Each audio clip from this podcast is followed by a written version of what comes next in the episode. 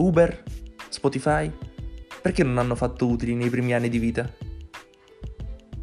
Una grande idea basta per creare una società di successo?